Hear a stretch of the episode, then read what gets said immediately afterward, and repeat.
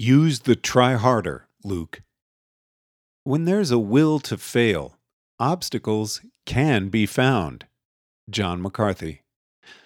I first watched Star Wars four through six when I was very young, seven maybe, or nine, so my memory was dim, but I recalled Luke Skywalker as being, you know, this cool Jedi guy. Imagine my horror and disappointment when I watched the saga again years later and discovered that Luke was a whiny teenager. I mention this because yesterday I looked up on YouTube the source of the Yoda quote, "Do or do not. There is no try." Oh, my. Cthulhu. I present to you a little-known outtake from the scene in which the director and writer George Lucas argues with Mark Hamill, who played Luke Skywalker. Luke. All right, I'll give it a try. Yoda. No, try not. Do or do not. There is no try. Luke raises his hand and slowly the X Wing begins to rise out of the water. Yoda's eyes widen, but then the ship sinks again. Mark Hamill. Um, George? George Lucas. What is it now? Mark. So, according to the script, next I say, I can't, it's too big. George. That's right. Mark. Shouldn't Luke maybe give it another shot? George. No, Luke gives up and sits down next to Yoda.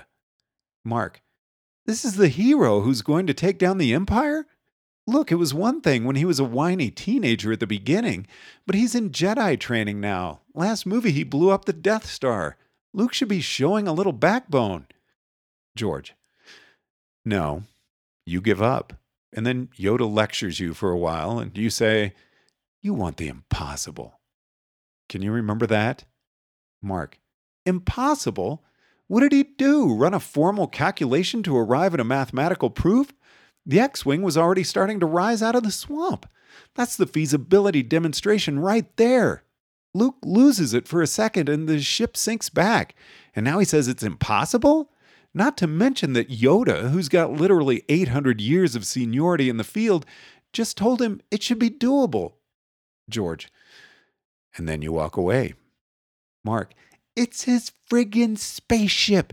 If he leaves it in the swamp, he's stuck on Dagobah for the rest of his miserable life. He's not just going to walk away.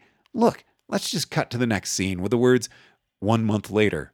And Luke is still raggedly standing in front of the swamp, trying to raise his ship for the thousandth time. George.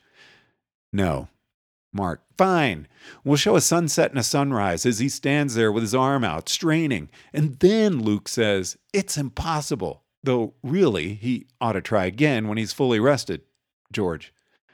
No. Mark. Five goddamn minutes. Five goddamn minutes before he gives up. George. I'm not halting the story for five minutes while the X-Wing bobs in the swamp like a bathtub toy. Mark. For the love of sweet candied yams, if a pathetic loser like this could master the Force, everyone in the galaxy would be using it. People would become Jedi because it was easier than going to high school. George. Look, you're the actor. Let me be the storyteller. Just say your lines and try to mean them. Mark. The audience isn't going to buy it. George. Trust me, they will. Mark. They're going to get up and walk out of the theater. George. They're going to sit there and nod along and not notice anything out of the ordinary. Look, you don't understand human nature. People wouldn't try for five minutes before giving up if the fate of humanity were at stake.